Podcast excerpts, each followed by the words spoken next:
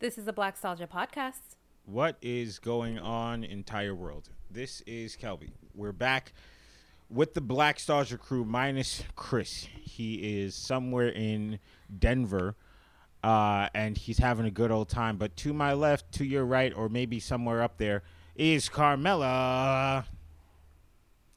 And then to the right, flexing his new haircut, looking super John Legendy. Out here looking light skin as light skin can be. Looking good as good can look. Shawnee F and baby. Hey yo. All right, y'all. It has been a week since I've seen you guys. How you doing? How's everybody doing? Doing all right. Doing all right. Got Christmas under our Yeah. belts. Got some prezzies. Feeling good. Feeling great. What did you get? What'd you get? Um, I got the sweater. Can you see that? Most smartest. Who gave that to you, Rashawn? Um, this is from Lacey and Josh. Oh, nice. Yeah, it's a quote from my favorite movie, and I got a foot bath for my Wait, aching no, wait a second. What's the fa- wait? What's the favorite movie? Drop Dead Gorgeous? Oh, now that's crazy. Yeah, nah, It's nah, honestly not drop dead. a lot of people haven't seen it. It's like a I think it's like a cult movie that totally got like steamrolled over that no one's seen, but it has a bunch of people in it. So I recommend. I Like think it's on HBO. Who's in it? Um, Kirsten Dunst, Kirstie Alley, Brittany Murphy, Amy Adams.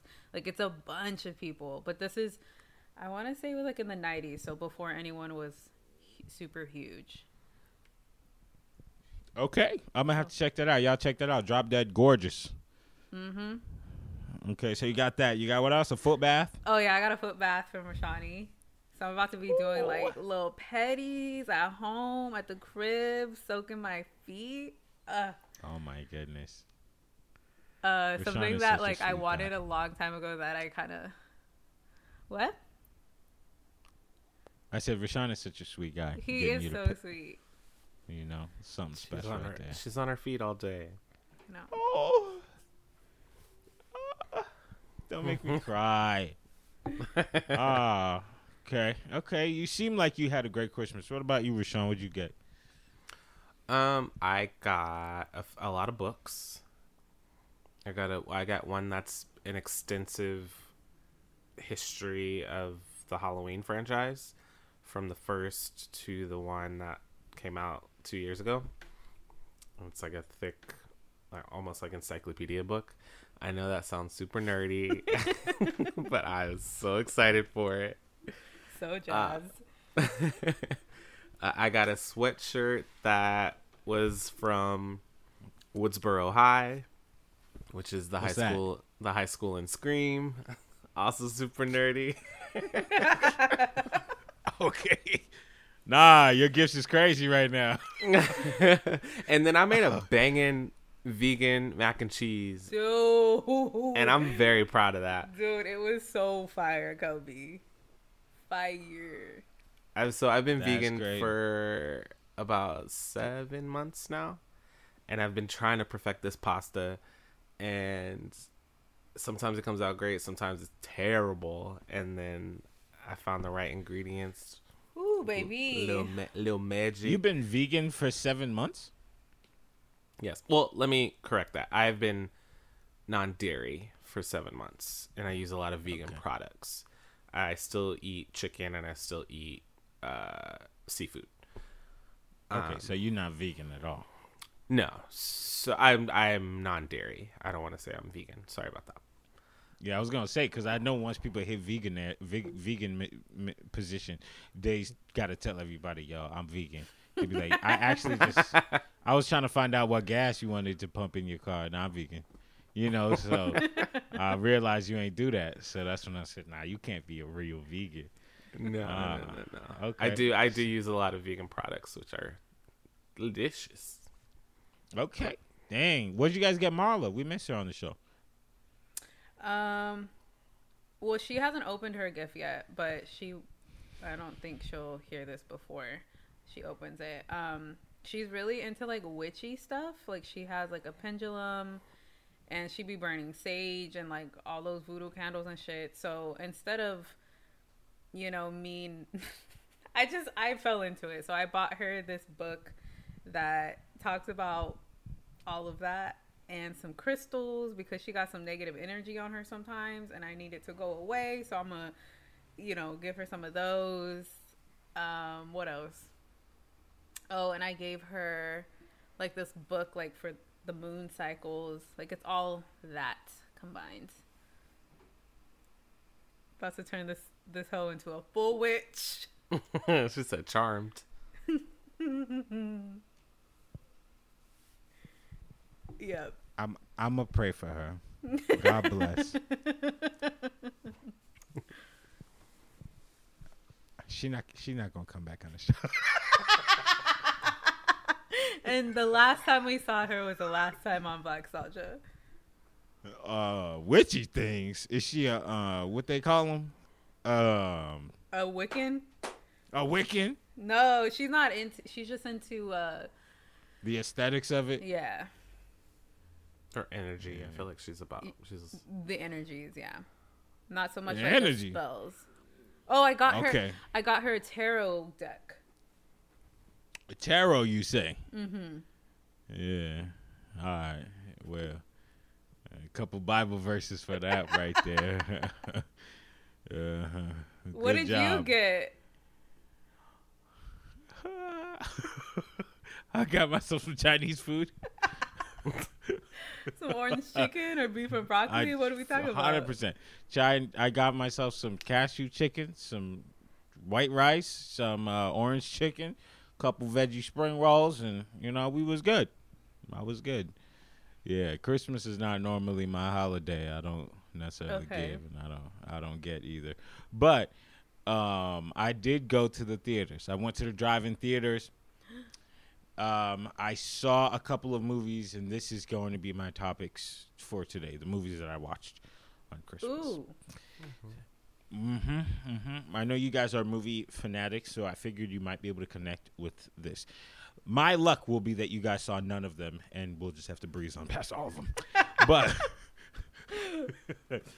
um, um, but Merry Christmas to everybody. I have a Christmas playlist um, that I created, and I I might put it out there for you guys, but it also might just be too late for you guys. So Happy New Year's as well uh, to everybody who's listening to the Blackstalgia podcast, the uh, greatest Black people podcast currently on the internet. Okay, so let's get into the things that I watched that really, really, really did something to my soul. So I started off Christmas Day watching Soul, Disney Soul. Do You guys catch it? Yes? No? Maybe so? Not yet. We're about Not to. yet? Yeah. You're about to. Okay. Then there's not going to be too much spoilers for me. I will say a couple of things here. I think that that movie is pretty dang incredible. It's pretty dang incredible. Very solid writing, very beautiful art. Uh, some of it is really weird, and um, I can definitely see how the first time you watch it, you're like, "Oh, this is kind of odd." I don't know if some of these cartoons fit, some of these characters fit. But the more you watch it, the more it's just pleasing to your eye. But I will say this: I don't think that they have should have casted Jamie Foxx uh, to play the the lead character. Uh, I think that they should have put Courtney B. Vance in there, and it would have really solidified that role. Um, but that's the only grievances I truly have with it. Now I have seen a theory, and I don't know if I should say it because you guys didn't watch the movie. So I will try and keep it general and say this. Apparently, in black Disney movies, they like turning black people into non people.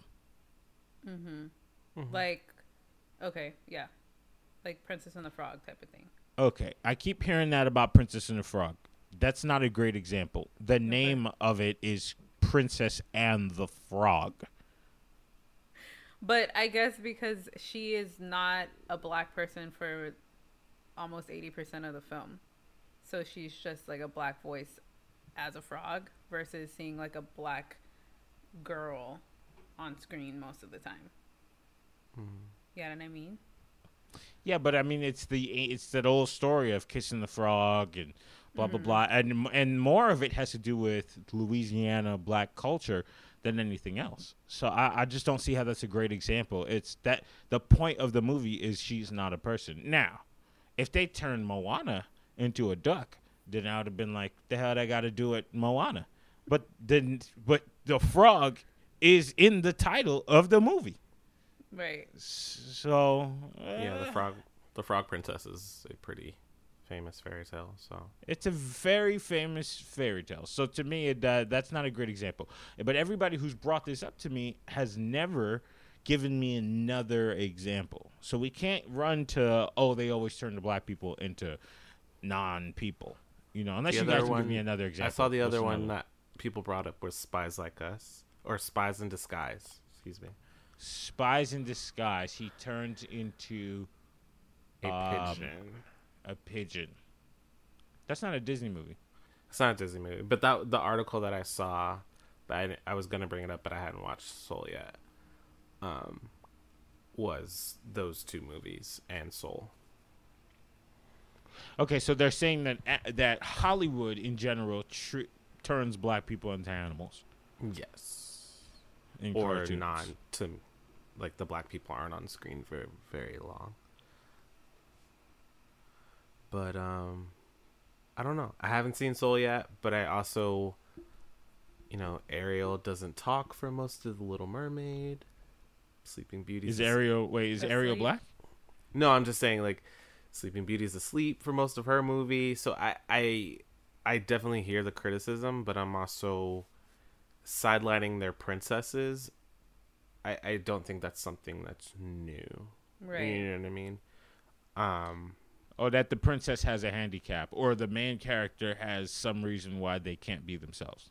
right. Yeah, you don't hear Ariel sings one song and then you don't hear from her until the end of the movie. You know, so uh, there Mm. are things like that that I that I do understand and it's definitely more visible because there's so few characters that look like us. So when we do get Mhm. one and she's turned into a frog, it seems like there's there's something going on behind the scenes, but I, I don't know. Well, I mean that makes me think about um, that makes me think about Shrek and Shrek's wife. Um, ain't nobody upset that she turned into an ogre and she decided to stay into an ogre. Spoiler alert. Nobody's upset about that. I think I think what the people are is a sideline and a sidestep to what the actual movie's about. Like, I want to get into the scene in Soul, but I won't.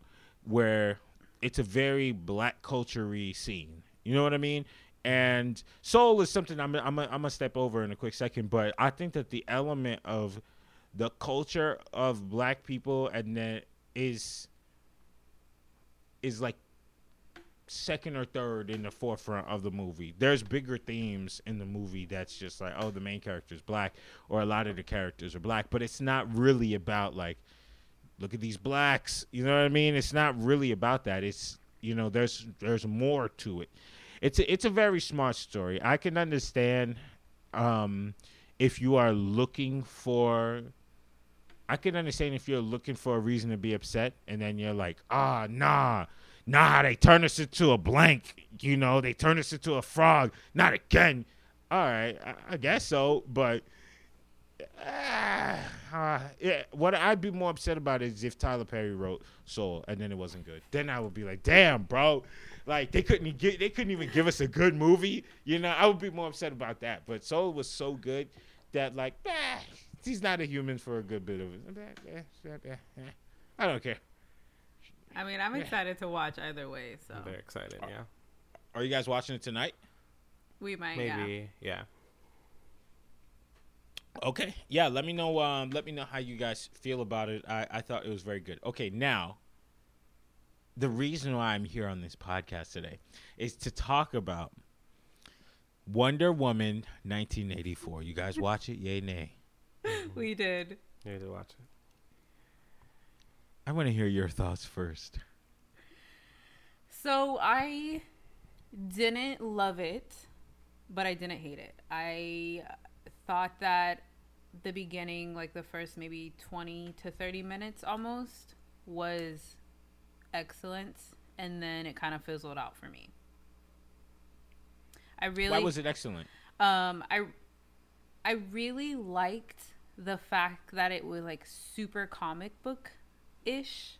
You know, like she was like, it, it reminded me of like the old Wonder Woman. Like you would see her like fighting crime with her lasso and basically like just punching these bad bank robbers in the face and kicking them and then like it just seemed like an old time type of comic movie and i was like oh my god this is so different than uh, the first wonder woman they just are in here really doing that and then it kind of just fell into like another dc comic movie and i was just kind of like all right like i'm not having a bad time but I feel like if they would have kept what they were doing in the beginning, it would have just been so different that I would have rode that wave the whole time.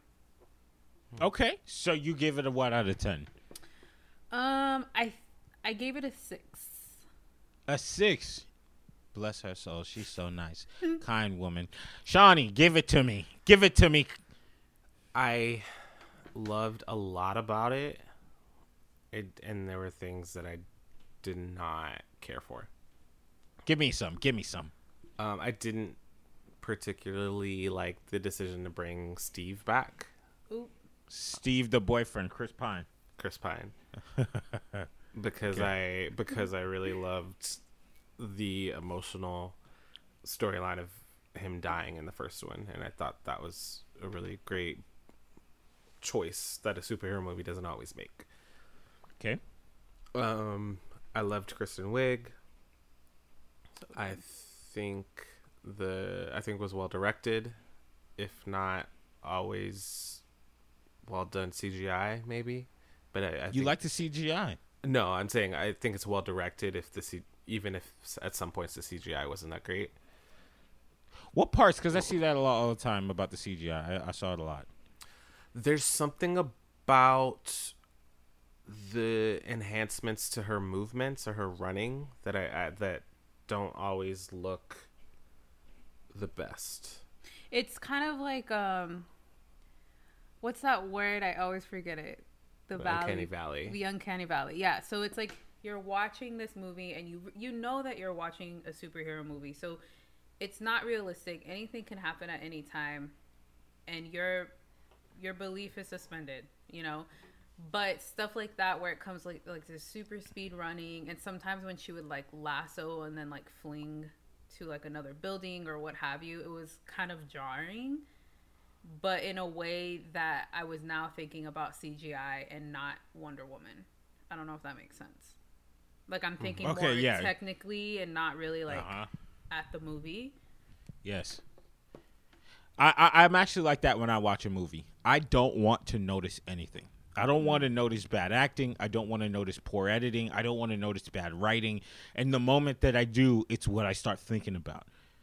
Yeah. I want to just watch the movie and be entertained. I want to be lost in the movie. I want to leave there not really either not having a hardcore criticism about it or being like that was great. Right? yeah. Um, but I don't have that for this movie. I don't have an, a lot of good things to say about it, and I finished watching it saying that was pretty bad. But then over time, after I finished watching, I said this was not pretty bad. This was trash. Really? I thought it was trash. I'm gonna tell you why. First of all, the writing of it is hor- horrible, horrible.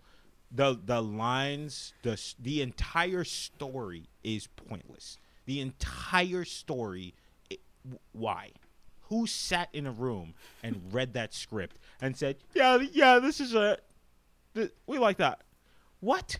A person who wants to grant wishes for no reason aside from him being a failure. So once he gets what he wants, all of a sudden he wants what? We don't know. World domination? We don't know. We're not 100% sure. And then some lady that wants to f- help him, but we're not sure why. Why? Because he gave her a little bit of attention and they kissed once.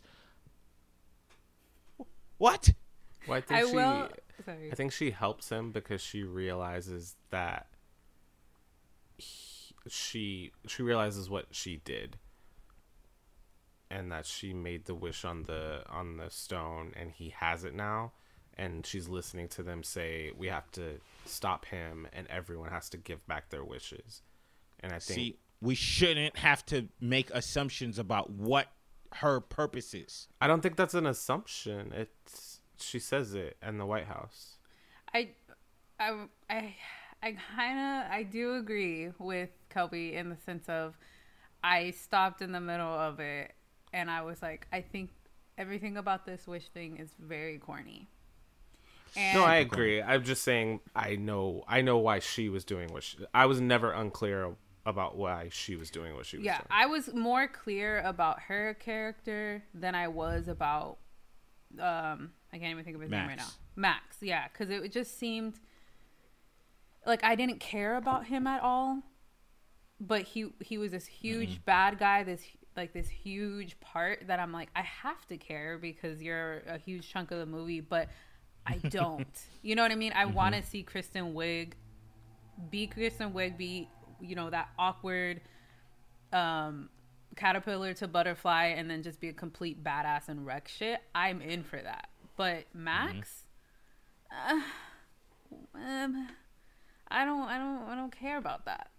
He he was a completely pointless character. How does he know what the stone is? How does he know what the stone does? I might have blinked and missed that storyline, but how does he know? he Is it- had can he- he had researched it he had drawings about it he was he had been looking for it that's why he found kristen wiig Okay, I blinked. I missed that part.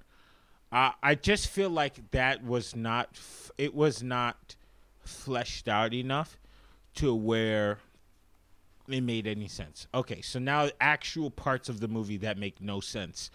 Why is it in the 80s?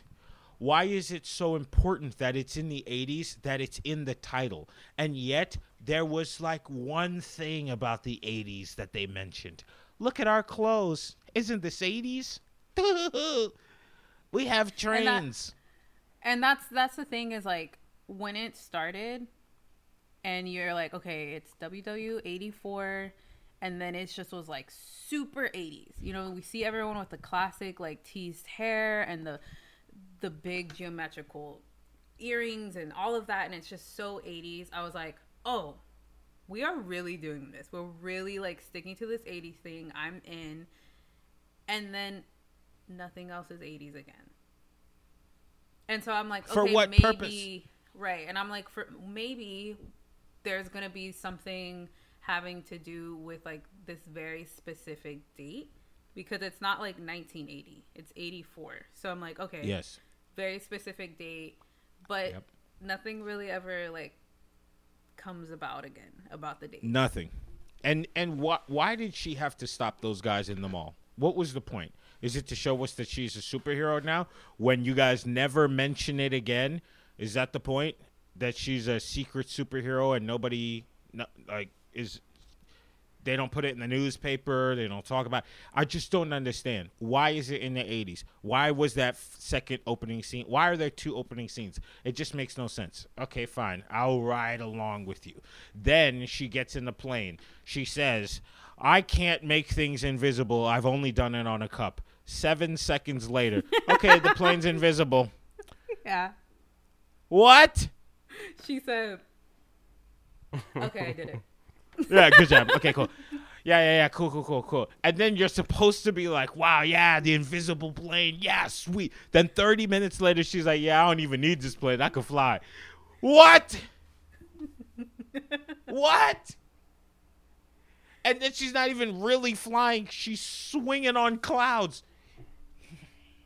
Patty. Patty. This ain't it. is Patty it did patty though or is it yeah the writing Yeah, patty did great i think it's Why more did- why so did the Patty- writing Isn't Patty the writer? no Mm, patty I is just a director no, i think she's directed Uh, I'm gonna have to. I'm gonna have to throw Patty on there too. Then Patty, she and I already know they signed her on to do the third one, writing and directing. But nah, Pat, nah, This. Patricia, That- this one ain't. This one ain't it. Okay, and then so then the ending. oh she did write it She did write it. I figured I saw her name as the writer. This ain't it, Pat. This ain't this ain't the one. All right. So why? Wh- where is Max from? Why does he have an accent, and we don't know where he's from? Fine, I'll let that go. Okay. Why is the lasso of truth not being used as a lasso of truth in the end when it's i I'm sorry, spoiler alert for everybody who didn't see it. It's touching his leg, he's broadcasting to the world. He's not saying anything truthful. Uh, There's no lasso of truth happening in truth, and her final monologue has nothing to do with the truth. She just says the truth. And then everybody's like, ah, I rescind my wish. Yeah, I rescind it. That was a great speech. And I'm going to give all these billion dollars back that I wished for. I don't need it. What?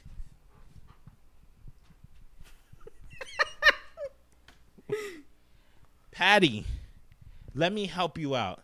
The story gotta make sense. First of all, this wish thing is the stupidest thing I have ever seen in a superhero movie. It is so stupid and pointless and corny that I, I don't think a Marvel writer would ever sit in a room and be like, "Yo, let me just pitch this wish with this wish rock real quick." This citrine? They would throw that person out of the room. They would. No one would ever say, "Let me just do the let me do the wish rock." What's the point? Also, what was the point of never really showing aside from the 12 seconds that they showed the Chris Pine original character, like the the person that he is versus his like spirit. What was the pers- What was the purpose of of showing him for like two seconds and then not playing off of that in another scene? It just makes no sense. It it was like I definitely thought there was gonna be a moment where, I mean, it yeah, for sure, like where there was a mix-up, like because everyone sees him as the original guy, right, except for her. yes, yes, So I definitely thought that they were gonna be like in her job or like just literally walking down the street, and they're like, "Oh, hey, what's up, Tom?" And he's like, "Oh my god, I have to like pretend to be this guy, and I don't even know who I'm supposed to be pretending to be." You see? Yes. Yes. He could have done that. That could have tied it up in like four seconds. Or he has a quick conversation where somebody's like, hey, you didn't come to work today. Oh, duh. Right. Ah, you gave us two and a half hours of, hey, I'm I'm this guy now. How did he even become the guy? We get it. She wished for it. But he was just like, hey, Diana, I'm at the same party you're at. It's me. You didn't even give me a when yo when Chadwick came back at, at Endgame as the Black Panther. They gave him his moment. They sure did. This man walked out like he was like he was ready to save the world. This guy was at a party in Wonder Woman. He's at the party and he's like, "Yo, Diana, uh, it's me."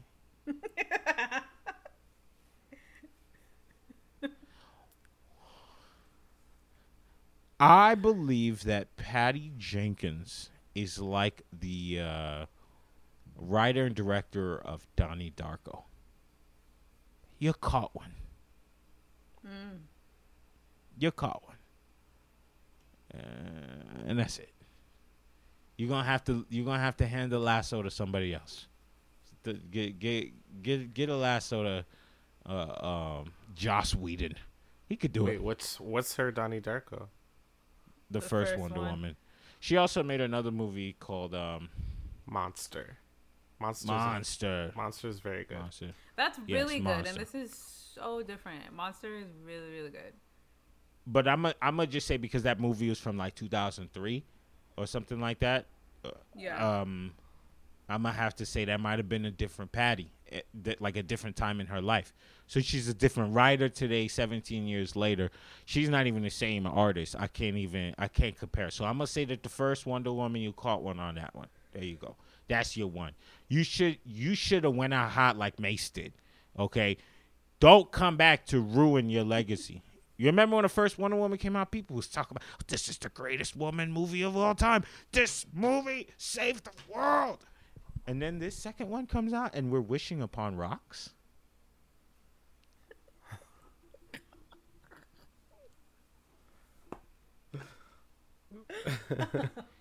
the kids, the his kids' wish didn't even come true. He's like, "I wish for your goodness, Dad." He was like, "Yeah, all right, for sure." Anyways, I'm about to go get this money. Real niggas like to be rich. The kid was like, "Yo, what about my, what My about my wish." wish?" Yeah, I was wishing for your goodness. You touched my shoulder, you creep. Oh, I, I, I just can't understand.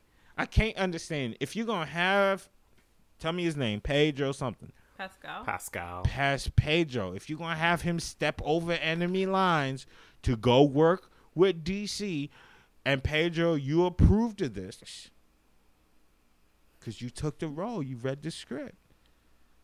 What you doing, baby boy? He was This acting. gotta be- Was he acting? He was cool. I mean, he was just like at a hundred the whole time. he did his best with what his he mouth had. was wide open. Yeah, exactly.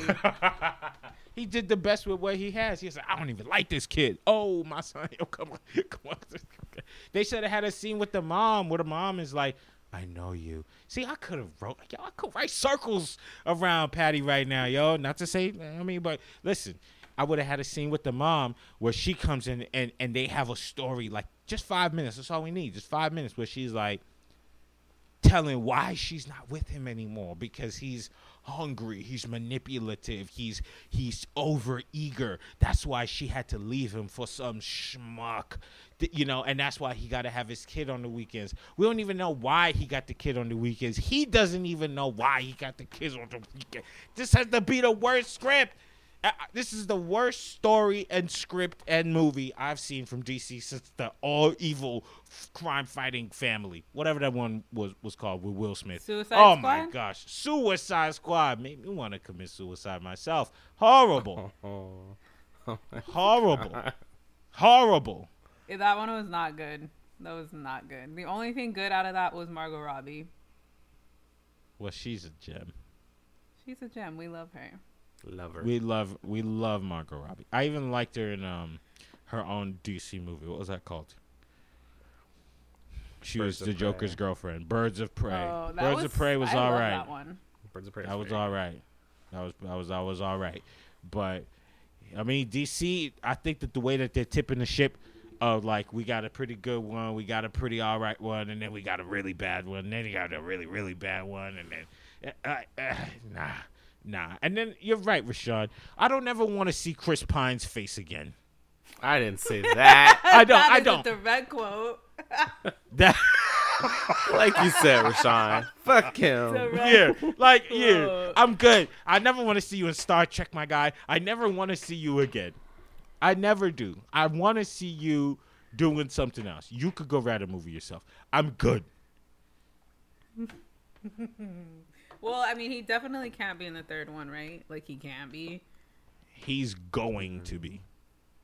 I don't know this for like facts. Don't nobody say anything, but they need that. They need him in a certain sense of like that storyline is not done. It doesn't appear done because he came to life so easy and he died so easily that it was just like, all right, yo, I'm back. All right, I'm out. Yeah, we didn't even know how he went back. He just did, huh? Yeah, she started walking out. She was like, "I rescind the wish." She, the dude, Pedro, didn't even touch her shoulder. Uh, what, what, what is this? What is this, Hollywood? I'm glad I didn't pay. You, how, how did you guys watch it? How did you guys watch it? We watched it on well, HBO Max. Do you have to pay extra, or is it just on the streaming platform? Just Just on on there. there. Okay, all right, good. So I paid ten dollars to go watch this, and I went to I went to the drive-in theaters. Okay, it was a very romantic time. It was fun. I had a great time. You had a date? I did not, but I felt I feel like the moment was romantic. It you know, was, it's yeah. just like you know what I mean. I don't mean it in a sense of like, uh, you know, I had a romantic moment. We held hands and we kissed at the worst parts. No, I just The felt like drive-in is romantic. yeah, the driving. It's just a very like nice moment. But the ten dollars I spent to go watch on WW84 was just it wasn't it. You know, I had a better time watching Valley Girl, the 2020 version of Valley Girl, at the drive-in theater earlier this year. I wanted to see I- that. Uh, y'all should watch that because it's equally good as it is bad. It is. It is right there in the middle, and it works perfectly. Anytime they start singing, you're like, "Damn, I hate this movie." But then when the movie, when they sing, when the singing is done, you're like, "Oh, this movie's kind of fire." So, yes, Wonder Woman. Did not like the story. I did not like why it was in the 80s. Makes no sense. I did not like the writing. Uh, I did not like me personally a lot of the acting. I personally hate watching a movie where I notice the acting. Um, I but but in this specific case, I feel like the writing was just so hor- horrible. It was just so. It was so uh, film school. It was so film school that that ain't it. I, I really thought about getting my, my thousand pennies back, my uh, but I didn't want to put that business under. You know, S- they provided the service to me on Christmas Day, so I you know I, I I'll leave my ten dollars with y'all, but that wasn't it. That wasn't it. That wasn't it. That wasn't it, y'all. Ah, my soul, but soul, fantastic. But soul Loved was good to you. Oh, but soul. Okay. All right. So I watched another movie with my girl Emma Roberts. Ooh, It's called Holiday. You guys heard of it? I, I did watch it. Yeah. okay. So You I, watched it? I, I watched know- it. Holiday uh, before you see I Soul. watched it like a few weeks ago. before Soul. Soul has been out for three days. I watched. I saw. I see that you watched the white movies first. I saw that. I watched Holiday like a month ago. okay. but Did you watch Ma Rainey? I ain't watching that. okay. Okay. see, at least I can be upfront about what I don't want to watch. But um, okay, what did you think about Holiday?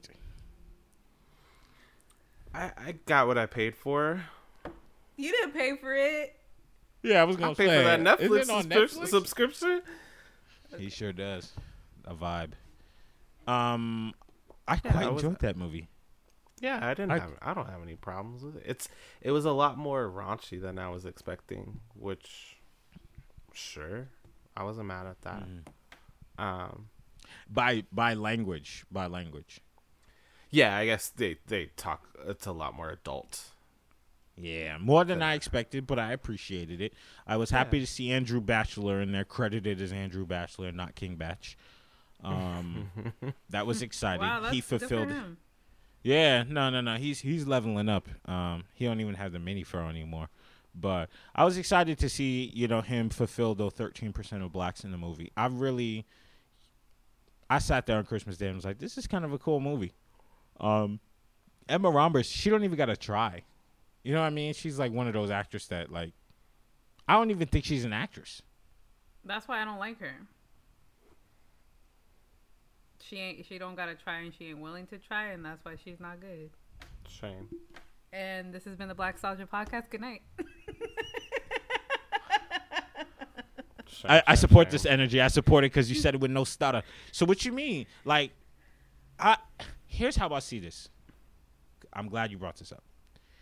There are people I don't like to watch. Not to say I don't like them, but I don't like to watch them because I know they're trying and they just can't get it. Hmm. My guy, Michael B. Jordan, is one of those.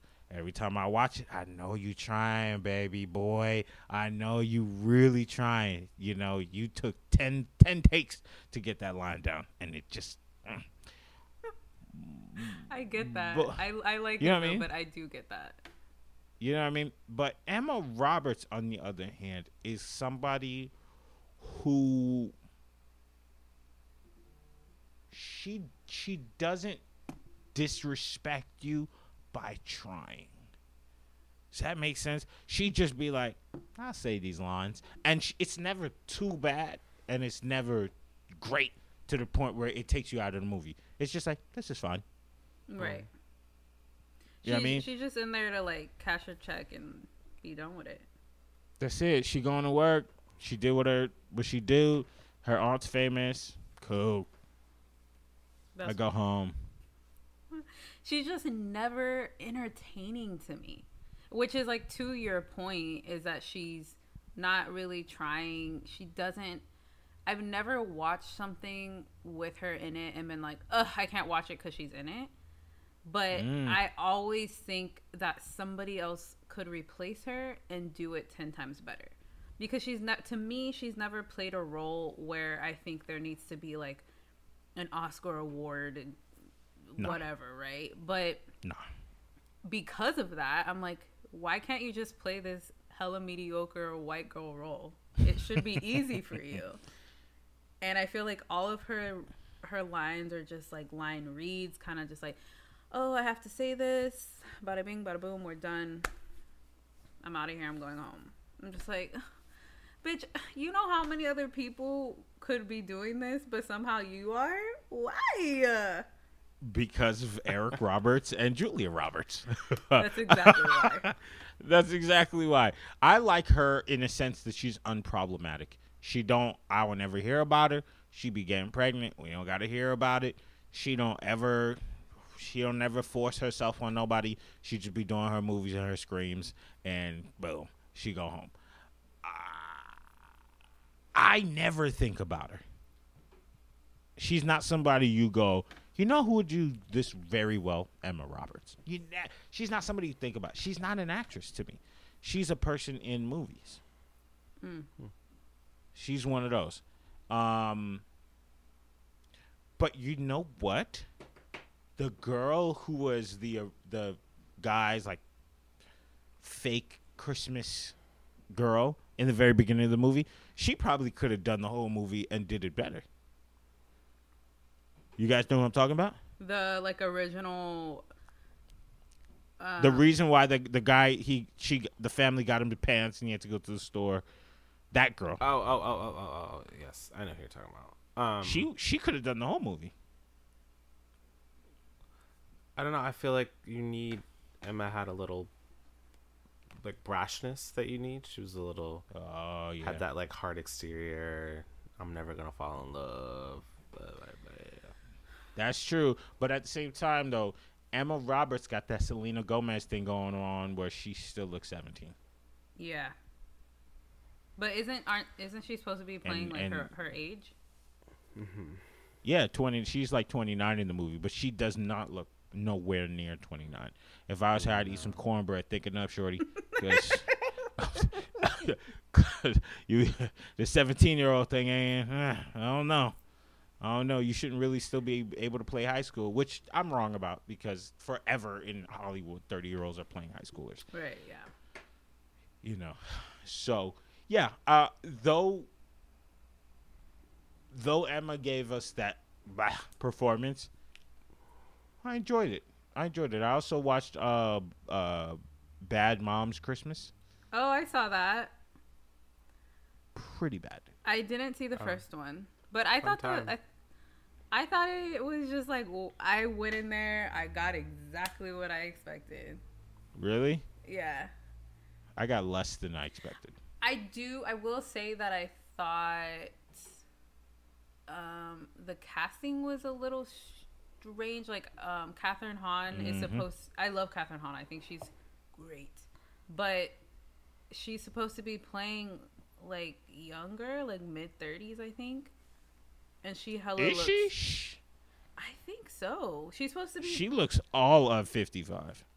yeah, like they're all supposed to be around the same age, right? I don't Around think 30 something. Well, oh, I, I, didn't think they were the same age. I say that because some of their kids are like around the same age or like go to school together. There's some reason why I had this thought, and I remember thinking like, she why is she playing so young? Oh, I thought I, only thought about that when the boyfriend, when the guy came in, the guy from This Is Us came into the play. Oh yeah, Justin Hartley. You know, but her mm. kid looked 18 or something like. Kid looked That's 15. true. So, you know, I don't know. I don't understand why he was Australian, but okay. the kid. Yeah. Yeah, I thought I missed it because I haven't seen the original. So I was like, oh, maybe it's something I just don't get. I don't remember the original. Um, but I will say Kathryn Hahn is a very nice person. That's good. Mhm. I met her She's once super, a long super time nice. ago. Yeah.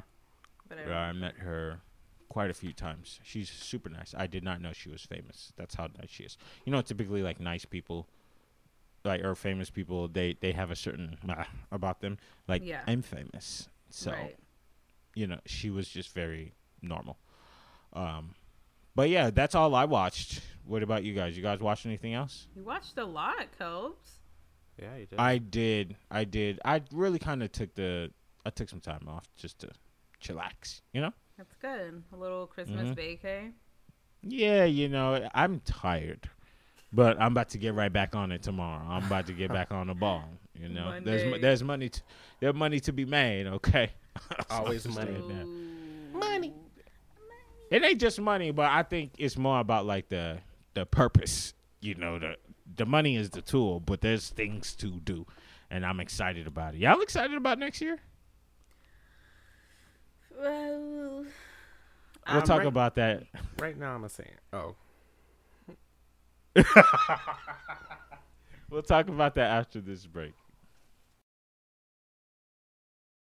Okay, welcome back to the Blackstalgia podcast. All right, so the question I asked these beautiful black people before we went on break are you guys excited about next year? I can only imagine that Rashawn is saying yes after a haircut so sleek. He's got to be looking finer than a bee for somebody. Let me know. got my hair cut. My mind is a little bit clearer, ooh. and uh, I'm gonna say in right about now, no, I'm not excited. Tell me why. um, I'm gonna just I'm gonna just sit in my pessimism for a little bit. I'm not I'm not happy about the way this whole pandemic has been handled.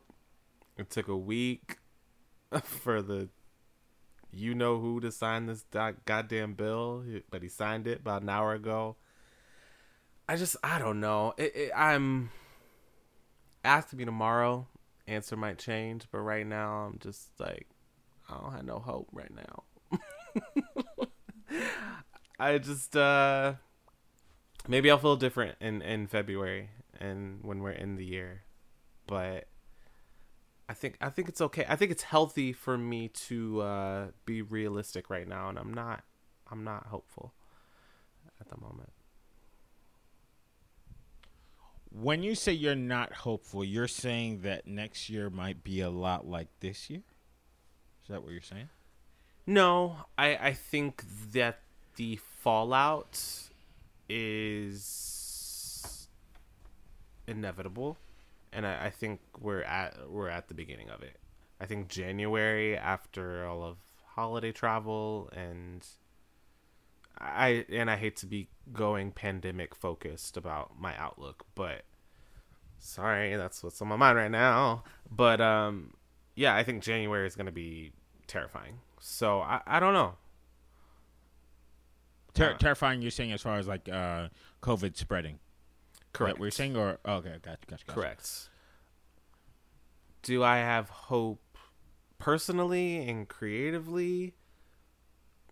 Yes, but I've I, but I've had that hope at the beginning of 2020. Mm-hmm. Um, and I've continued to do things that I've wanted to do and read books and write and haven't really gotten to see my friends, but that's okay. Um, so I don't know what what what things could look like in a month. Okay. That that could be the consensus of a lot of people. You know, that Yeah. that could be how a lot of people feel. Uh, what about you? Um, I feel like it's yeah, it's gonna be kind of the same. I don't know because I feel like every year you are at your you know New Year's Eve party or gathering or what have you, and there is that sense of hope or like the leaf turning over, and it's just like okay, I'm gonna wash my hands of this, you know. 2019 year we're gonna go into 2020 strong and i'm gonna like get on that diet or i'm gonna finish that script or whatever and i feel like all of that might have put been stopped in 2020 like been put on a back burner and that reset button doesn't feel quite the same i feel like it's just gonna kind of continue like the the feeling of 2020 is going to kind of uh, linger on to 2021 until about fall and then it'll start dissipating. So I don't want to say that hmm. I'm totally going into the year like pessimistic, but I do think there's a realism behind it. There's a realistic out like outlook of we're we're not going into a new year and everything that happened in 2020 is going to stop. Mm-hmm.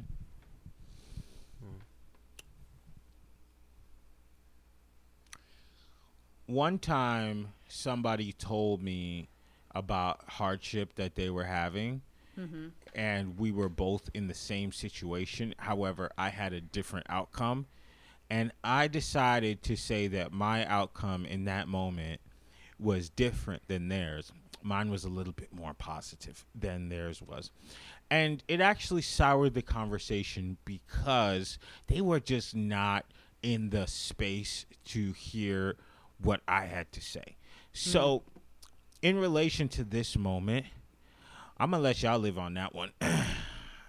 and I think we'll see what happens next year. And I hope that it's not bad. Um, and I, I hope that it is looking up. Um, and I know that we can also be prisoners of the moment. Sometimes yeah. things happen in the moment, and you go ah, right, you know. But then later on, you're like, you know what? I'm actually capable of way more than what I thought I was, you know. Right. And I'm and I I really I I didn't linger in this moment that I had of anger or pessimistic or whatever. So I'm gonna let you guys live in this for a little bit, and then maybe one day you'll wake up and next podcast you guys give it to me a different type of way. So, um, but I but I do hope that uh, things turn around because uh, nobody wants to live in that pessimistic world. We need a um, W. A W. We need a uh, win. What? We a need win. A, we need a, a W. Okay, got it. Um, okay, so before uh, we go to another topic, I wanted to send out my prayers, love, and something to um, a family that went to Haiti, a Seventh Day Adventist family. They went to Haiti, and um, I don't personally know them, but we are connected um, by some some church members, uh, church family and they went to Haiti and they were kidnapped. Oh um, and uh, the kidnappers are asking for five million dollars. It's him. It is, I believe, his child and maybe his wife. Um, I would like to send out some well wishes and uh, some some positive hope um, and some prayers over to that family. Um, I hope that the the kidnappers are not, um, you know, more vicious than we assume that they are uh, and that all things end well. Um, I will say this: when I was a little kid, my grandparents went to Haiti, and, and, and something happened, which uh, which uh, encouraged my grandfather to tell all of us kids, the grandkids, and his children, that's not the place that you want to go. Um, I understand that they, they have a lot of needs and desires, but it's so dangerous. Mm-hmm. And I hear about these kidnapping stories often. And for those who don't know, I'm Haitian. Louis, before who was on the show, he's Haitian as well. So I have a connection to um, these stories, and I hear about it so often. People are kidnapped, and the people there are, you know, sometimes tied to the government. They have a super corrupt government where they, you know, there is no justice for um, or there's there's nobody avenging um, people who have been wronged. You know, there is nothing for criminals there. In fact, most of the criminals are the ones creating the rules. They're creating the laws. They're part of the government. And right. I just sometimes understand that you know where we sit right now we have our own problems and then i and then i look at my my family's motherland and their problems ah man it's a different type of problem that these people are facing where mm-hmm. they they wish that my worst problems that's like a great life for them right. so i what i always want to keep this in perspective when i hear these stories and so often it's uh a family of somebody I know, or sometimes it is somebody I know, and they go out there and, and these people kidnap them, or they kill them, or they do whatever. Um, I want to send out some positive prayers. Everybody is praying for you. Everybody is hearing this. Somebody sent it to me who I don't think they could point out Haiti on a map, and that actually brought some warmth to me because it was like, wow, we're making news. Like people care.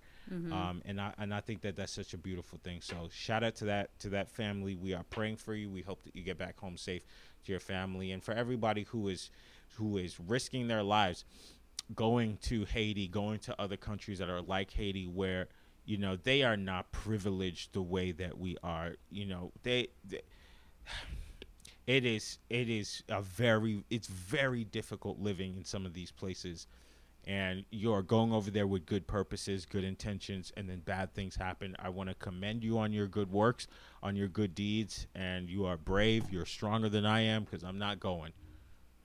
But yeah, that's it. Okay, you guys, topics. Say one more You guys, time. My- you guys have yeah, anything? It, it cut out, so we are like, Oh, I'm sorry. You guys have anything you want to talk about? So yes. I have been. We talked about this a long time ago, but Netflix acquired a lot of black sitcoms from the '90s, and I have gone into a deep, deep rewatch of Moesha. he Ooh. sure has. Ooh. Every every 20 minutes, Carmela hears "mo to the Eat to the." Okay. So I watched Moesha, Moesha the Parkers, Jamie Foxx, Steve Harvey. Martin. That was like Martin. Yes, Martin. Um, I watched those shows a lot, and like come home, reruns reruns are on. I watched it, and Moesha. I don't know. Moesha just felt like home. I, I if there's any show that I've ever felt was like a good representation of what it was like to live in my house, mm-hmm. Moesha was it. Um, my except my my mom's more like her dad and vice versa. Okay. Yeah. But um, so I'm going through. I'm on season four, I believe, right now, and there's Dang. episodes that just feel there. I, there's an episode that just passed where Miles, her little brother, they find out that he's smoking weed, and it's there's a disclaimer at the beginning of the episode, and they talk about how important it is that you sit down after you've watched this episode and you have a conversation with your family about the dangers and how important it is to have a communication with your children and they like catch him with a joint and they're like don't you know what this can do like do you want to end up on the side of the road like a bum and i'm like on the joint I'm sure. And- Fra- I'm sure Fredro Starr was passing them joints over there. Everybody. yeah, Fredro Starr pops up and he's they're like, Man, you you didn't you judged me the moment you saw me. You just saw me as another brother in a lineup. And I was just like, this show it felt like in the moment it felt like such a a show to follow. And now watching it back, I'm like, damn, they were really like they were really driving that lesson home. And I'm like, Absolutely. I'm like, you Uh-huh. just found a joint. I mean, yeah, he's. I think he's like ten when they find it. So Uh-huh. Oh my yeah, goodness. that's that's bad. That's but I'm also like, it's a little, it's a little weak. It'll be alright. At ten though, at ten though, At I 10, don't 10 know. is a lot. Ten is a lot. Yeah, we gonna have to interview you before you can have kids, brother. Ten or ten. I don't But know. there's there's an episode where Mo gets birth control, and they talk about having sex before marriage, and uh, none of this is new because you know Cosby Show, uh, you know black sitcoms just do this. But That's I what they just do. thought it They was teach really- life lessons. I just thought it was really interesting that how much shows would influence what you talk about in your house mm-hmm. and what how a TV show could pos- possibly dictate how you raise your kids. Yeah. And I remember watching some of those episodes with my parents and and just like turning around and looking and being like, "Don't worry, I'll never do it. I'll never, Ah! I'll Yeah. never. You know, so big ups to Moesha because I love that show. it's like crazy to like watch these shows that we were like constantly watching every single day and realize like this is so on the nose with the lesson. Like, did I pick that up when I was watching it, or yeah, I didn't. You probably you probably did, but not up front. Right? You know what I'm saying? Like, imagine if imagine if you were like 18 and you or whatever younger, you lost your virginity. You probably had that feeling in your stomach, like, damn, I did something wrong. Like, I shouldn't have done that. You know what I'm saying? And Right. because you you're not thinking about that episode of Moesha when she got the birth control. You just like. Damn, they told me not to do this before marriage, and I did it. I'm a rebel. Like, Yeah. you know what I'm saying? right. Yeah. And there was there was an episode where she's about to have sex for the first time, and she asks her boyfriend if he has condoms, and he says, "Don't worry about it; it's taken care of." And I remember vividly the first time I saw that in my mind. I couldn't have been no more than eleven years old. I remember thinking that that meant that he already had it on. I don't know where I got that from. I don't know how I came to that conclusion, but I was just like, oh, a condom is something you put on and wear it Yeah, no, I get that. and have it before before you're ready to have sex. I thought it and was just a- how weird that is. I thought like it was like a pill or like a patch or something because Mm-hmm. I remember I was watching ER and I was like I remember so vividly I was sitting on the floor right in front of the TV. My mom and dad were behind, probably not even really watching the show, just chilling on the couch. And there's a scene where I guess like the doctor is asking this girl like, "Well, do you know if he used a condom?" And me not knowing, I wanted to know the context of the show, so I was like, "Mom, what's a condom?" And like both my parents like stopped, looked at each other, and my dad was like, "I'm not gonna do this," you know. and like my mom was like, "Oh," and she was like so easy and breezy about it, and she was just like, "Oh, it's something that like a guy has, so like the girl doesn't get pregnant." And I was like, "Oh, okay." And I just in my mind not thinking what I've never seen one. I don't know what this is, so I'm just like, hmm. I guess maybe it's something he puts on or like he takes, whatever. And like that was it until like I actually learned what it was. Yeah. Is that why you don't use them now? Exactly. Yeah, gotcha.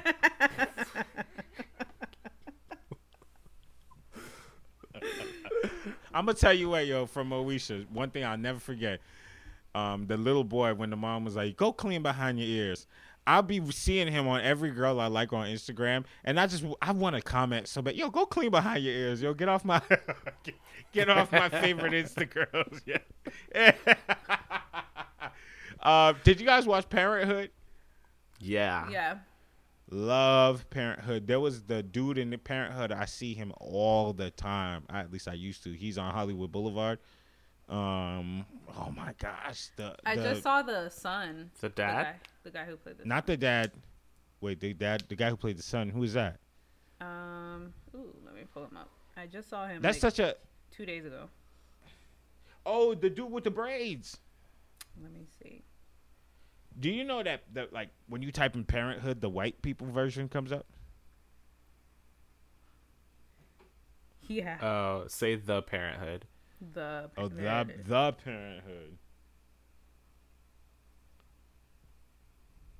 Oh, it Nah, has like a little that apostrophe on it, right? Oh, got it. The Parenthood. Got, got to keep Hmm. it black. All right, so I mean, this is where I learned about Robert Townsend. Um, That was the first time? I think so.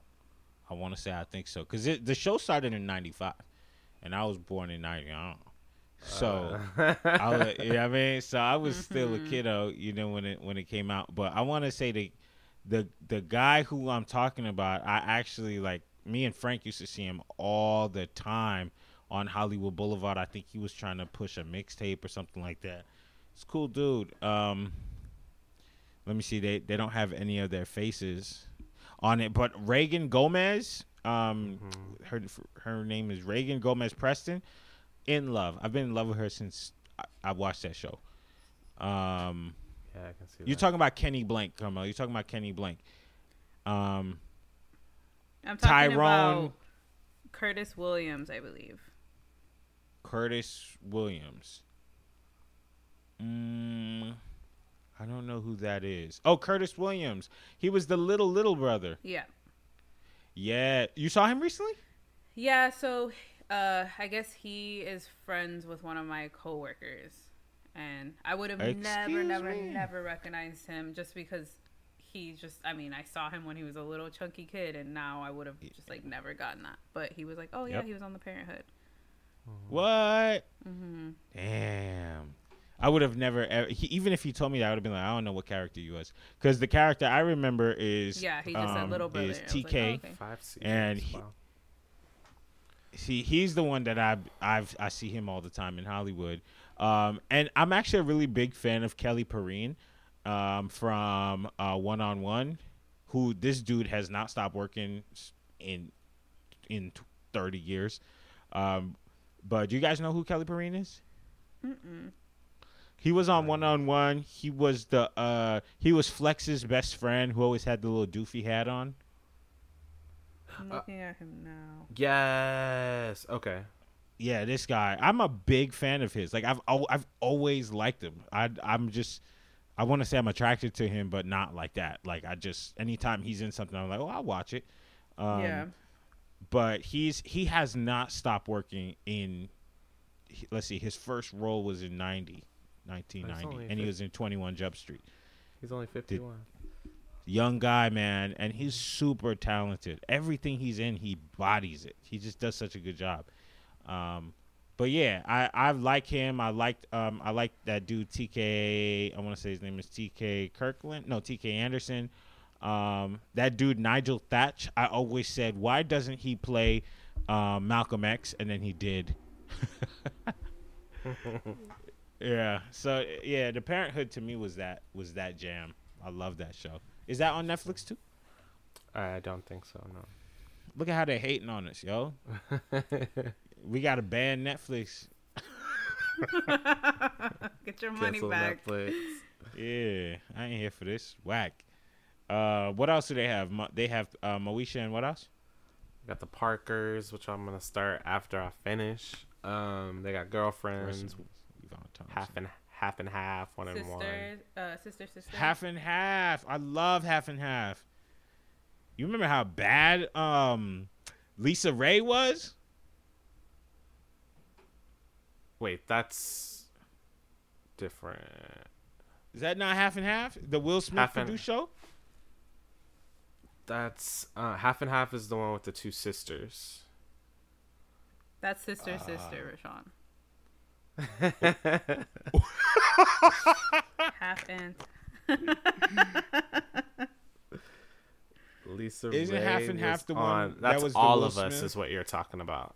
Ah, all of us. Half and half is with my girl, the love of my life. Um, um, Essence Eve- um, Atkins. Essence Ack. Oh my gosh, Essence Atkins to me Yeah. is is the new version of Thelma from Good Times. Like, I remember when I saw her at Home Depot one time and she graced me with her presence. I pretty much fell on the ground and had a seizure because I was just like, "Excuse me, ma'am." She used to come to my restaurant a lot. She's so nice. She's so nice and she's so pretty. Like she is. One day we got to make a list of, of the our bad our bad Hollywood black queens because Essence Atkins uh, uh, is on that list for me. Of like she's like seems like top five for you. She's definitely she's she's top five. I'll say that. Yeah, she's top five. You ain't seen that um that bikini post where she's looking like.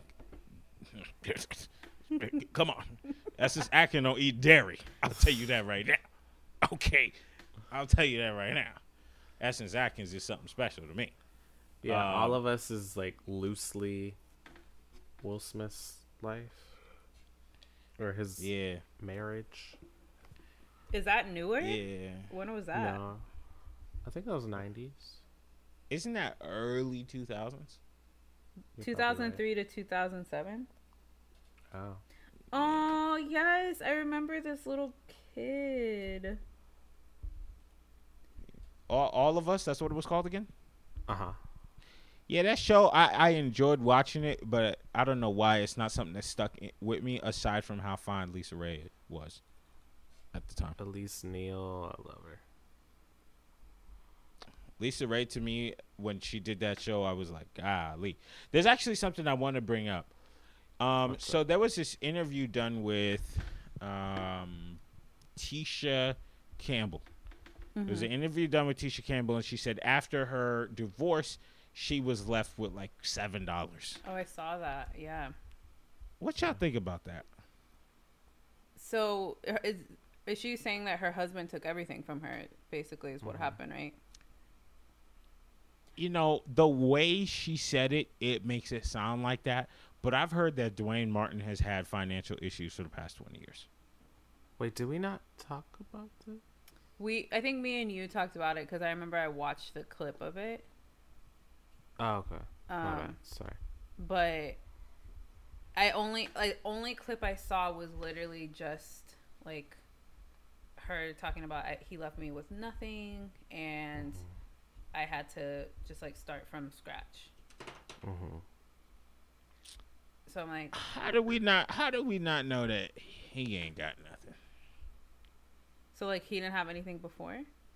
I, I, and I don't want to talk bad about them because I, I have met her before and she's a super nice lady. Kids are really lovely. However, the way that story is told us, I would I had seven dollars, blah blah blah. I, I, I, I, there's something in me that says that if you had seven dollars, he probably had three fifty. like, you know how how is it possible that the judge, a judge, will let a f- wife and a mother hold on to her children and then be like, oh, now you ain't gotta, like you ain't gotta give him nothing. Come on. Is this written by Patty Jenkins? Come on. Oh. think I'm gonna believe that Oh. You think I'm gonna believe callback. that A story? No. I don't believe it, man.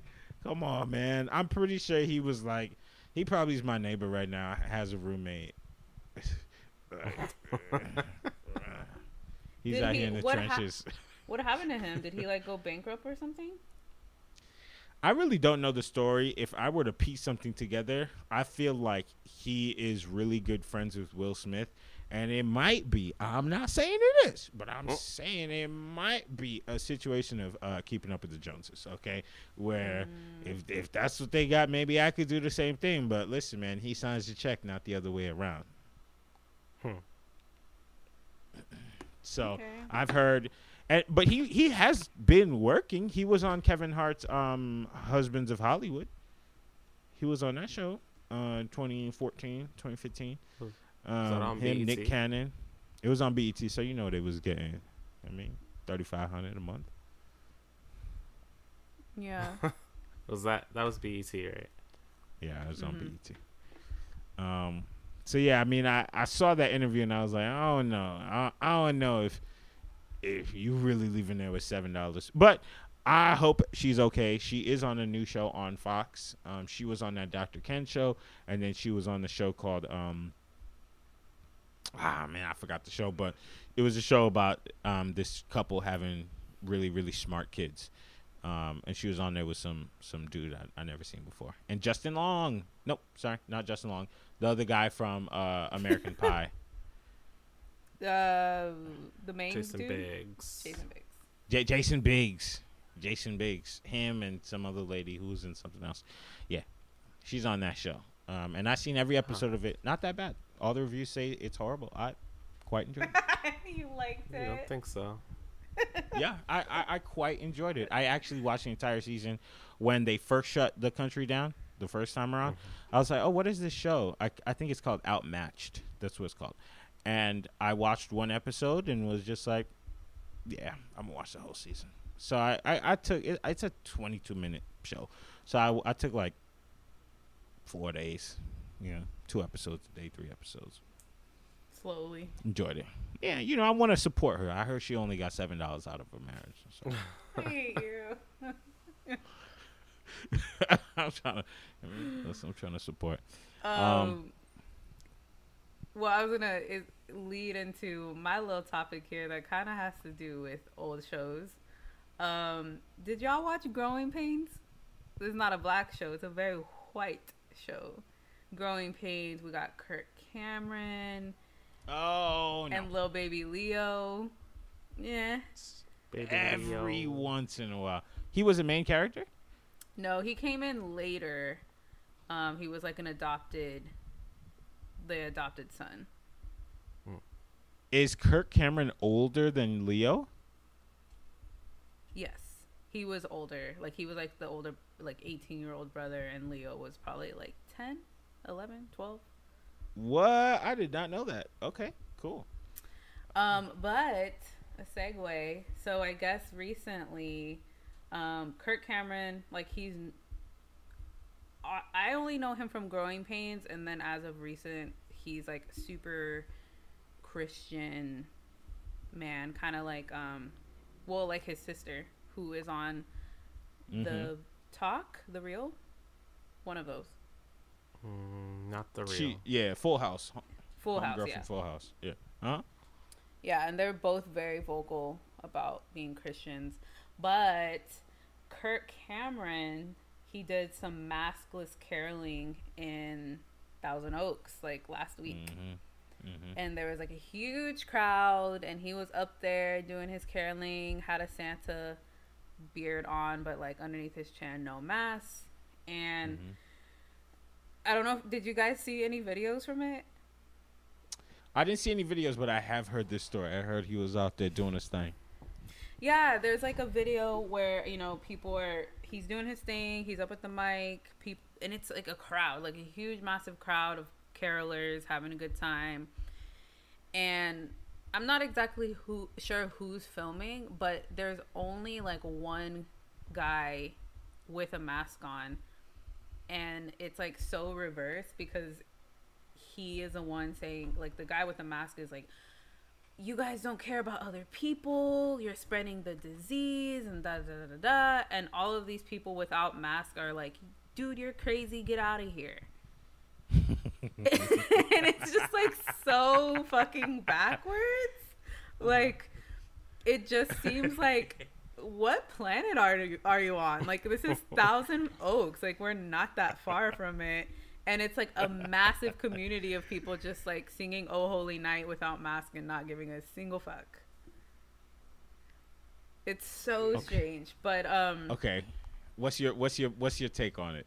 uh on the caroling Yeah, on this on this entire sitch. what are you doing kirk what is happening you know what the hell is happening you know what the hell is going on why are you making people come out into this crowd and not wearing masks? And i think there was like a booth that was like saying like these people i don't i can't i don't want to like talk about it too much because i don't know too much about this booth but it was like making it seem like everyone was okayed to be without a mask in this area. I'm like what? Hmm? How? What's going on um Okay. but i have a quote from mr cameron um on what he said, just so we can um one second, let me find it. Um so there he is with his mask, looks smiling, doing his thing. So K- Kirk Cameron said, "I'm looking around in my community and I'm seeing the devastation and the suffering of people whose businesses have been bankrupt, people who have been dealing with anxiety, depression, suicide spiking, the abused being quarantined with their abuser, and I can't just ignore that. I love my neighbors and so I want to give them hope." End quote. So, Beautiful. Beautiful. So I guess the the resolution is putting them all together in a f- fucking parking lot and singing Christmas carols. What are you doing? What do you What do you think, Rashawn? Um, I mean, You're like, I was there. I actually had a solo, and I'm really upset that you ain't come and watch me sing because you say you love me, but I can you tell say you don't. love my voice, but whatever. Yeah. Um, go home. Get your ass in the house is what I'm saying. Get your saying. white ass home. I just don't understand the the boldness with which people are like yeah whatever i'm doing it and everyone like who cares i'm like a lot of people care but go be great i guess Go be great with your Santa hat. go be great with your lavender i just um Lavender, the color of kings, royalty. act like a king. Yeah, I just don't. It's not like he's a role model. Well, I don't want to say that because he's not a role model for me, but maybe he is for other people. Clearly, a crowd of them. Clearly, a crowd of them, but um, I mean, idiots will follow. I guess I don't know. I, I don't really. I'm in my house. You know what I mean? just uh, just go home, man. Just go home. That's that's how I feel about it. And stay home till your ass gets two shots in the arm. Three. Is Three. it three? I thought it was two. It's three. Um, the way I see this is like something else I saw earlier this year. When Joe Biden won uh, the presidency, the first of the 300 times, um, I went to San Diego and I walked the streets, and there were crowds of people singing and dancing. Crowds. There was 2.5 masks, and they were they, they Under was the playing. chin. Yeah, under the chin. That thing was on their wrist. Like, yeah, I got my mask on me. You know, there was there was no mask. They were all singing and dancing along to uh, Nipsey Hussle, and nobody had a word to say about the pandemic. Okay, and I walked around and I said, "Well, that's your right. You know, you as an American person, you got the right to do whatever you want. If you want to go out in the streets and sing and dance and do this and do that, you can." But there has been a suggestion made that if you are out and about, you can put your mask on. If you don't want to, that's your right. That's all up to you. If you don't want to be a part of it, you can stay at home. You can stay at home if you're somebody who's immunocompromised, you're scared, you're old, you're this, you're that, whatever it is, you can stay home. That's your choice as well. That is your right. So I'm actually just going to apply it to this. If I don't think Kirk Cameron put a gun to anybody's head and say, you got to come to this.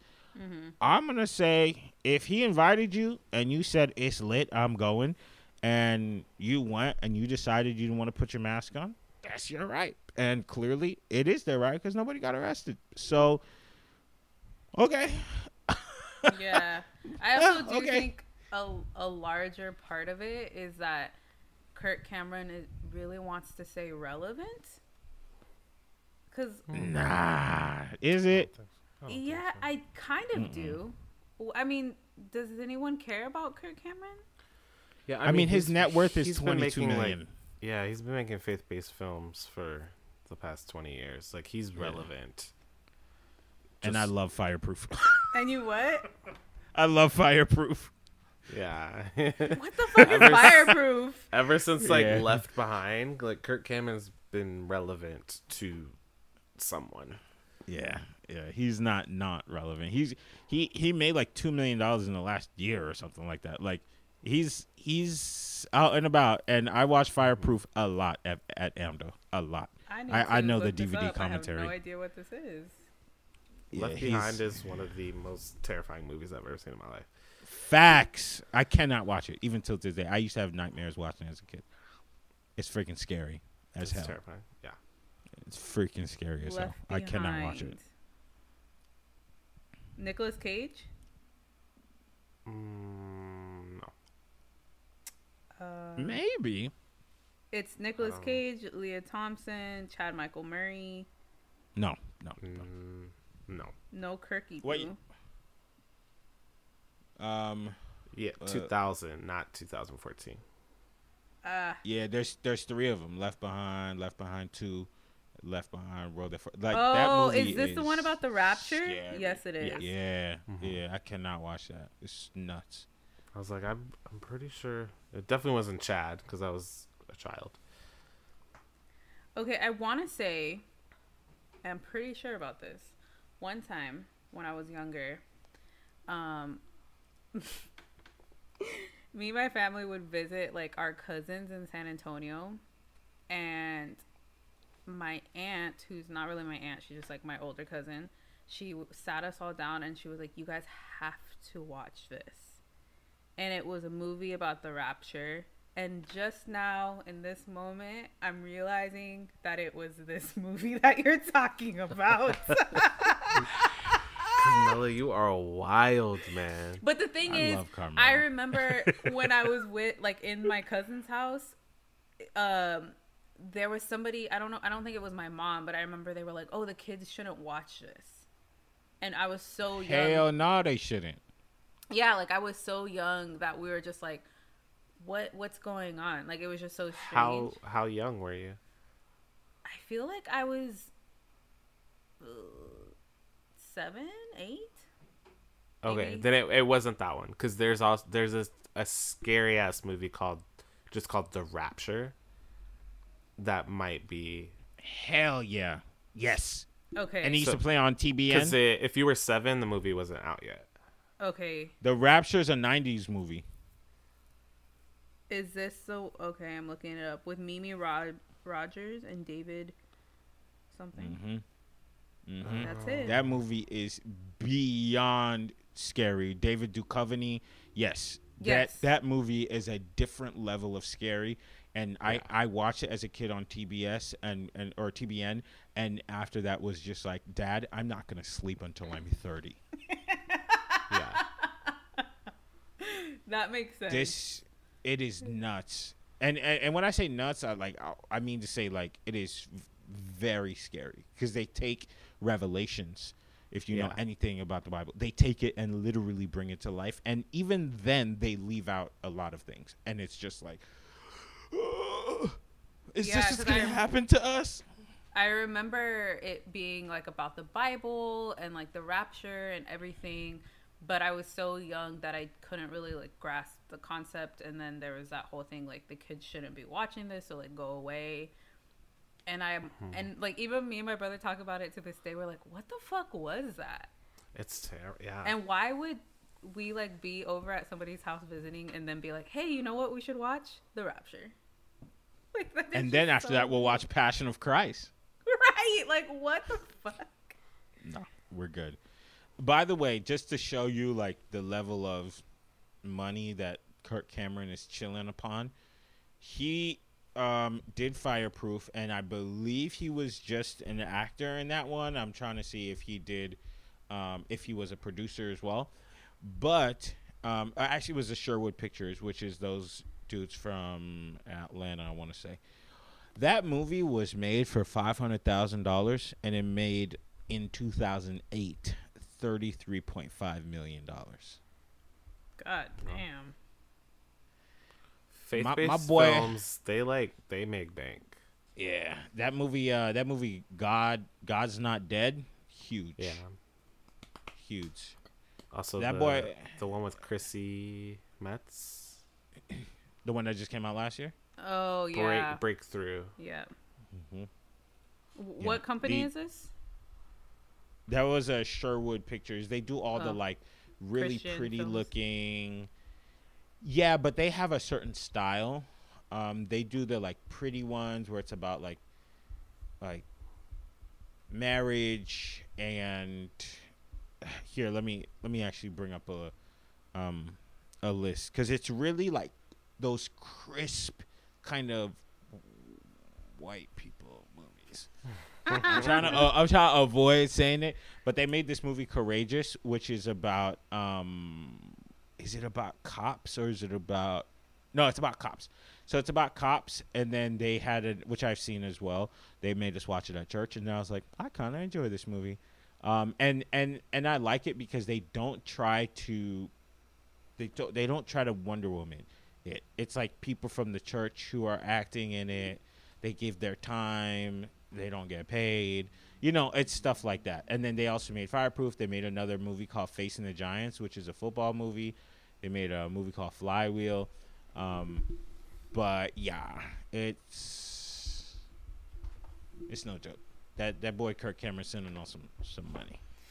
Well, damn. I mean, I had no. I, I mean, I knew he would. Brother coulda bought a mask. Money, but yeah, he could buy a mask. But I just didn't think he would be relevant anymore at all. At all. Mm-mm. Him, Candace Cameron, Burr, they're they're doing all right in life. Yeah, she's doing fine. Yeah. She's sitting pretty. Yeah. The one I'm scared about is the girl that played Stephanie. Yeah, I heard some things about her, but I mean, listen, Didn't you have a crush on her? I still have a crush on her. I love her. They I- call her Stephanie. I mean, That's my girl right there. All right, so um, we are going to talk about our last few topics after this break. All right, welcome back to the Blackstalgia podcast. All right, we have made the assertion that Kirk Cameron is doing all right in life. I would like to know if that was a super spreader event, as they like to call it, or not. How many people caught COVID? How many people, or at least let me not say caught COVID, how many people have gone and tested positive for COVID? um, from that. I would like to know, um, and I also would like to know how bad is Thousand Oaks? Is it how bad is Thousand Oaks doing with coronavirus? There are some places where their numbers are really low, so the people are just like, meh, you know. So uh, that those are a few questions that I would have. I don't personally judge him because I feel like the goalpost gets moved a lot um, for who could do what when, and it's like if that's what y'all want to do, you guys are free Americans. Do it. If you get sick, you knew the uh, risks, and that's it. I didn't go, so yeah, you you you went voluntarily, so yeah, that's on you. yeah. I got to do it me. You know, stay blessed, be blessed, stay woke, stay black. That's that. Um, you guys have anything else that you wanted to bring to the table before we hit our music of the week? I think I'm gonna try it again. Ooh, I have a good song for the week. Me too. Something I heard this morning, and I've been playing it all day. So we good on the topics? Yeller. Yes, sir. All right. Really enjoyed this. All right, cool. Um, who wants to go first? Kermels? Yeah. Um. So I've been bumping the Harry. Well, bumping's a not the right word, but the Harry Styles soundtrack, thanks to Rashani. Oh, Oh, what do you think I was gonna say? You said soundtrack and it threw me. I'm sorry, not soundtrack. I'm stuck on movies still. The album, my bad. Um. Is Harry Styles the guy who wore the dress? Yes, from Yeah, One okay. Direction. So my song of the week is "She" from the album Fine Line. Okay, we have Harry Styles, She from Fine Lines.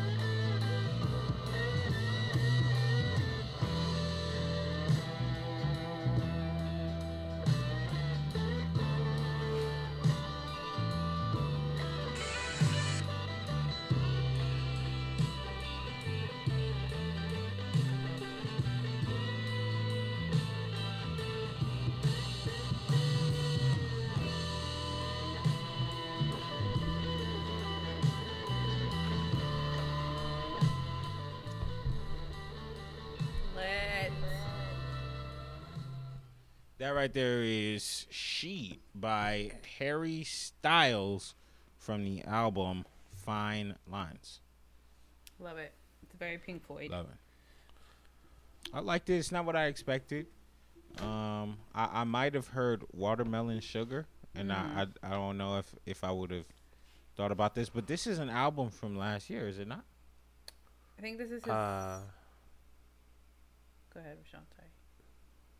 Sorry. yes, this is from last year. Mhm. Harry Styles is his first album. Okay.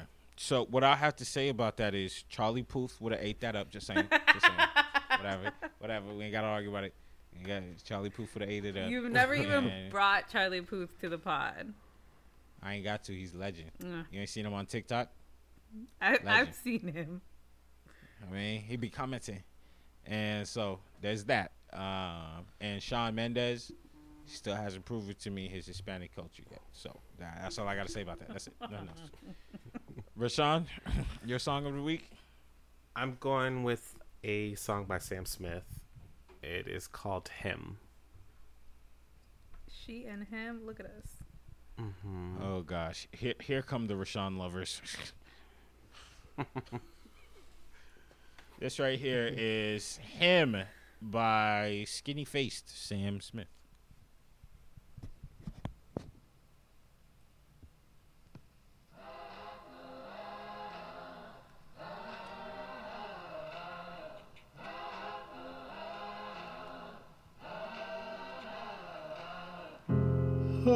Father, we need to talk. I have a secret that I can't keep. I'm not the boy that you thought you wanted. Please don't get angry. Have faith in me. Say I shouldn't be here, but I can't give up his touch. It is him I love. It is him. Don't you try and tell me that God doesn't care for us. It is him I love. It is him I love.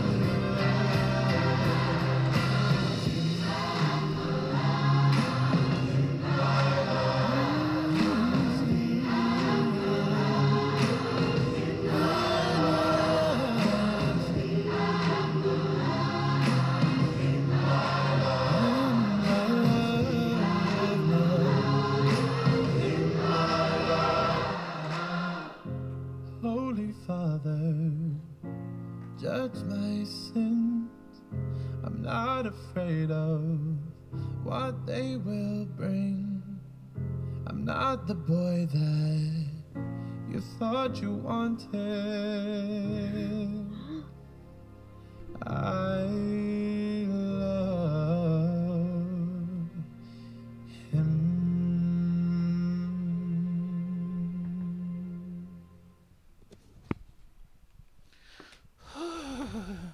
I like that. My soul, my soul, my soul, my soul, my soul.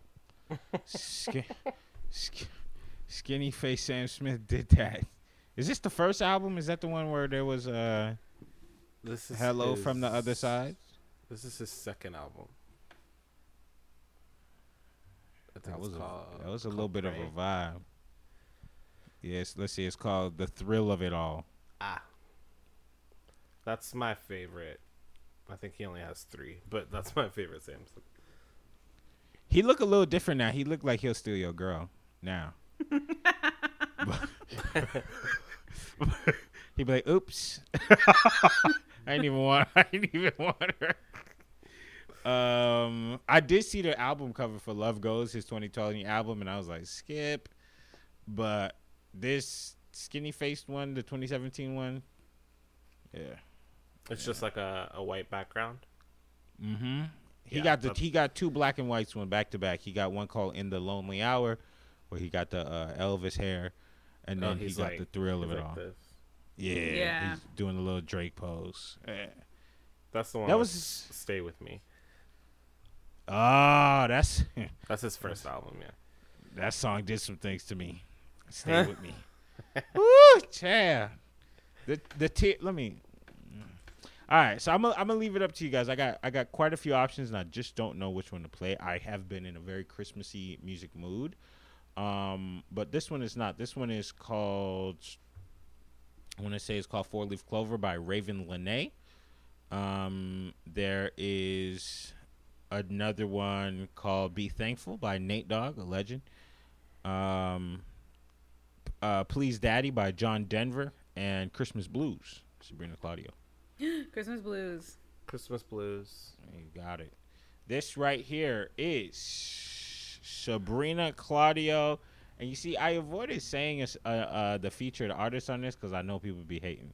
This is uh, Sabrina Claudio featuring my boy Abel, The Weeknd, Christmas Blues. Mm. Oh.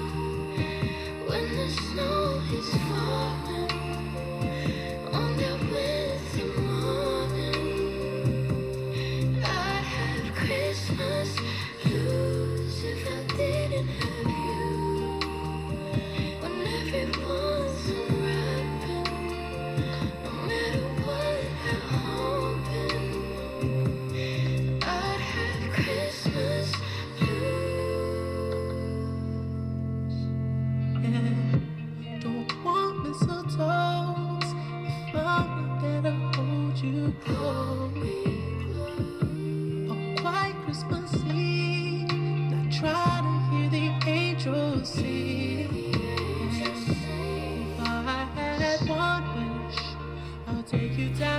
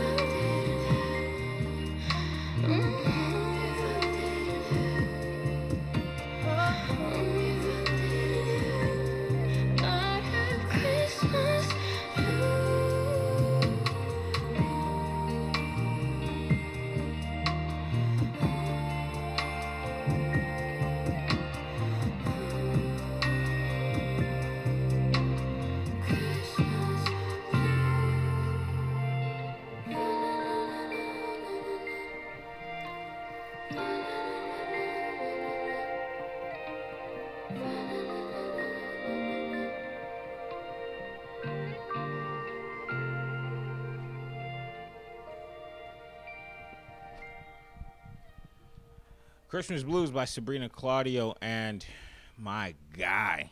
Abel, I like that the a Weeknd. That lot. was really sweet.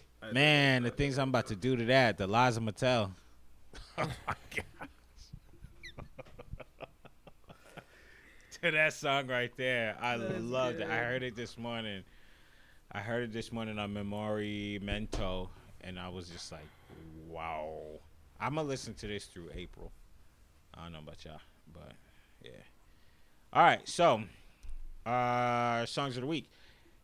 That was it. Um, you guys had some good songs right there. Let's go into our final segment of the show, which is the things we remember. Throw it at me. Ooh, do you guys remember? I feel like I always talk about like candy, but it just came to me. Do you remember Pez dispensers? Mm-hmm. Hmm Dude. I never actually ate the candy though. You never ate the candy? I ain't gonna lie to you. I didn't know how to take it out. You just pop the head and it dispenses it. It didn't work for me. I feel I like feel like it was racist. I could have been one of those people that like collected them, but I it just like it's a good thing I didn't. Why? I don't know. I just feel like they're cute, and it's something that I would be like. It would start with me buying like one or two, and then I would have like twenty. But I never got into it. I just had one. My brother had one. We never reloaded the candy. I think we did it once, and we were like, Meh, and that's it. Pretty much the same. The same thing with Beanie Babies. Ah, yeah, exactly. I got two. I got, I got two. Yeah, I got two. We good. Yeah. Good one. Good one. You? I miss VHS tapes. Oh, Yeah. The smell. The orange one. Rugrats. Yeah, Rugrats, the Yep, Rugrats movie. Yeah, I remember. I remember. I wore that Lion King, Goofy movie. I wore those VHS tapes out. Doing Beauty and the Beast. Just something about rewinding. Like the movie's over. Okay, you better rewind it because the next person that gets it, if they put it in and it's not rewound, they're gonna be mad. Like my sister was going to kick me if I didn't rewind the tape. Um, so I just missed that. I It's just a- also it's like a feeling. the feeling of like I know you can do it now, but like when you were watching something funny and you would like get up out of the chair to it. like rewind it and just like stay there and keep pressing it so you could get the joke over and over and over again. Yes. That's. Nutty Professor the Klumps. That was That was it for you. that was that was the vibe for you. always. Y'all gonna watch Coming to America too? Yeah. I gotta watch the first one. I mean, what? No, Again. don't be ashamed. Don't be ashamed. Nah, don't be ashamed. Don't be ashamed. Say it with your chest. I mean, what's the problem? I, Haven't I didn't watch it either. As You in, haven't you still yet? haven't, or I ain't watch it. We gonna have to get on. I know. Everyone always says like, "Oh, yo, you gotta watch it," but nobody invites me. Aw, TFTI. I mean, yeah, that's a classic, classic. I'm a I ain't watch classic man. You gotta watch it. Yeah, yeah, that's okay. Um, something that I actually really miss that ties into a couple rest in pieces is uh some. As a kid, you don't you have like this suspended belief, like you don't you don't look for things to be fake. You actually look for things to be real. And I didn't actually grow up watching wrestling until I was too old to watch it, but I watched it in high school um, after everybody was like, "Yo, this is fake and whack," and I was just like, "I kind of like this." I'm a like John Cena era kid, and um, I really miss watching things like wrestling and being like, "Yo, this is dope." I can just appreciate the storylines and the you know the show for what it is because I remember stop watch like when I was stop watching it, and it wasn't that long ago. I want to say it was like maybe four years ago that I was like, okay, I don't have the time for this anymore. Mm-hmm. But even then, I was just still very entertained by the stories that were being told and and the way that people used to rock the mic. And a lot of people think being mean or being a jerk or whatever is talentless, but the people that really succeed, the people that we know their names, are people who used to get on that microphone and they used to sell the story. You know, The Rock, Edge, you know, Chris Jericho, um, these people that used to just, you know, they used to live rent free in my head, you know, all the time. Yeah. Um, so I, I definitely miss that. So, you know, to the wrestling community, um, one of our, our guys, um, John Huber, passed away um, to lung complications. Um, I don't know if you guys even heard about this, but he used to go by um, Brodie Lee or Luke Harper, um, but he uh, was only 41 years old and um, passed away yesterday. And it's just been one of those years, you know, for so many people and for so many reasons, like Shad Gaspard, who died earlier this year, and um, you know, in the water, and now John Huber. Um, and I am forgetting his name, but the gentleman that um, Chav- Chavo was talking about earlier today, who was a legend in the game. So, you know, it's just kind of tough to see the those people who, as a kid, you um, could see them jump off of a rope and land on the ground and and get up and cheer the crowd on and and and and suspend your belief, suspend your disbelief to to make you believe that the show is real and it's commendable and it's hard to do. It's not easy, and uh, this guy uh, John was, you know, somebody who was very well respected in the community and and he did his job and he did it well. So. Um, those are the things that I, I miss, you know, just looking for the reason for things to be real and not the reason for things to be bad. But you know, somebody ripped that away from us along, you know, in time, and now we have this kind of different viewpoint of the world. But at some point in time, you know, we we will turn back into kids somehow, some way. So yeah, that's my that is my uh, memory for the week. Now to end on a high note. I saw the greatest TikTok. and the title of the TikTok is How Adults Write Teenagers on HBO. And it's by it's Caitlin. Hello. Oh, I love her. Hello? Hey, dumb fucking slut. What's up? yeah, it's me. Are you doing fucking homework, you fucking dumb slut loser? I haven't done homework in like two fucking months. I don't give a fuck. I look like I'm 31. Hey, do you wanna go to a fucking bar and get fucking wasted? Cause that's all that I wanna do. And I don't give a fuck about school. See you there, bitch. It's so good. And the fact that HBO commented said crying in Emmys made my life They did. that much greater. Yeah, they did. They did. Because I'm pretty sure that was a Maddie um, impression from Euphoria. Yeah, one hundred Pretty sure. That's the first pretty thing I sure. thought of. So that brought me a lot of joy this week, and I hope it did the same for y'all because she killed that. She kills Um, it every time. Yeah. Shout out to her, Caitlin Reilly. All right, y'all. This was the episode of Blackstalgia Podcast. Catch us next week. We do drop every Tuesday. We are also on Instagram. Follow our page, which is at Blackstalgia Podcast, where we have Carmela doing all that jazz. And then uh, follow us on YouTube. Uh, we're on the KAJ Sled 4 YouTube page, um, where we drop the full episodes and clips throughout the week. Um, is there anything you guys want to say? Nope. Have a good week, everyone. Stick All out, right. stay safe. All right, y'all. Appreciate you. Catch you next time. Bye. Bye.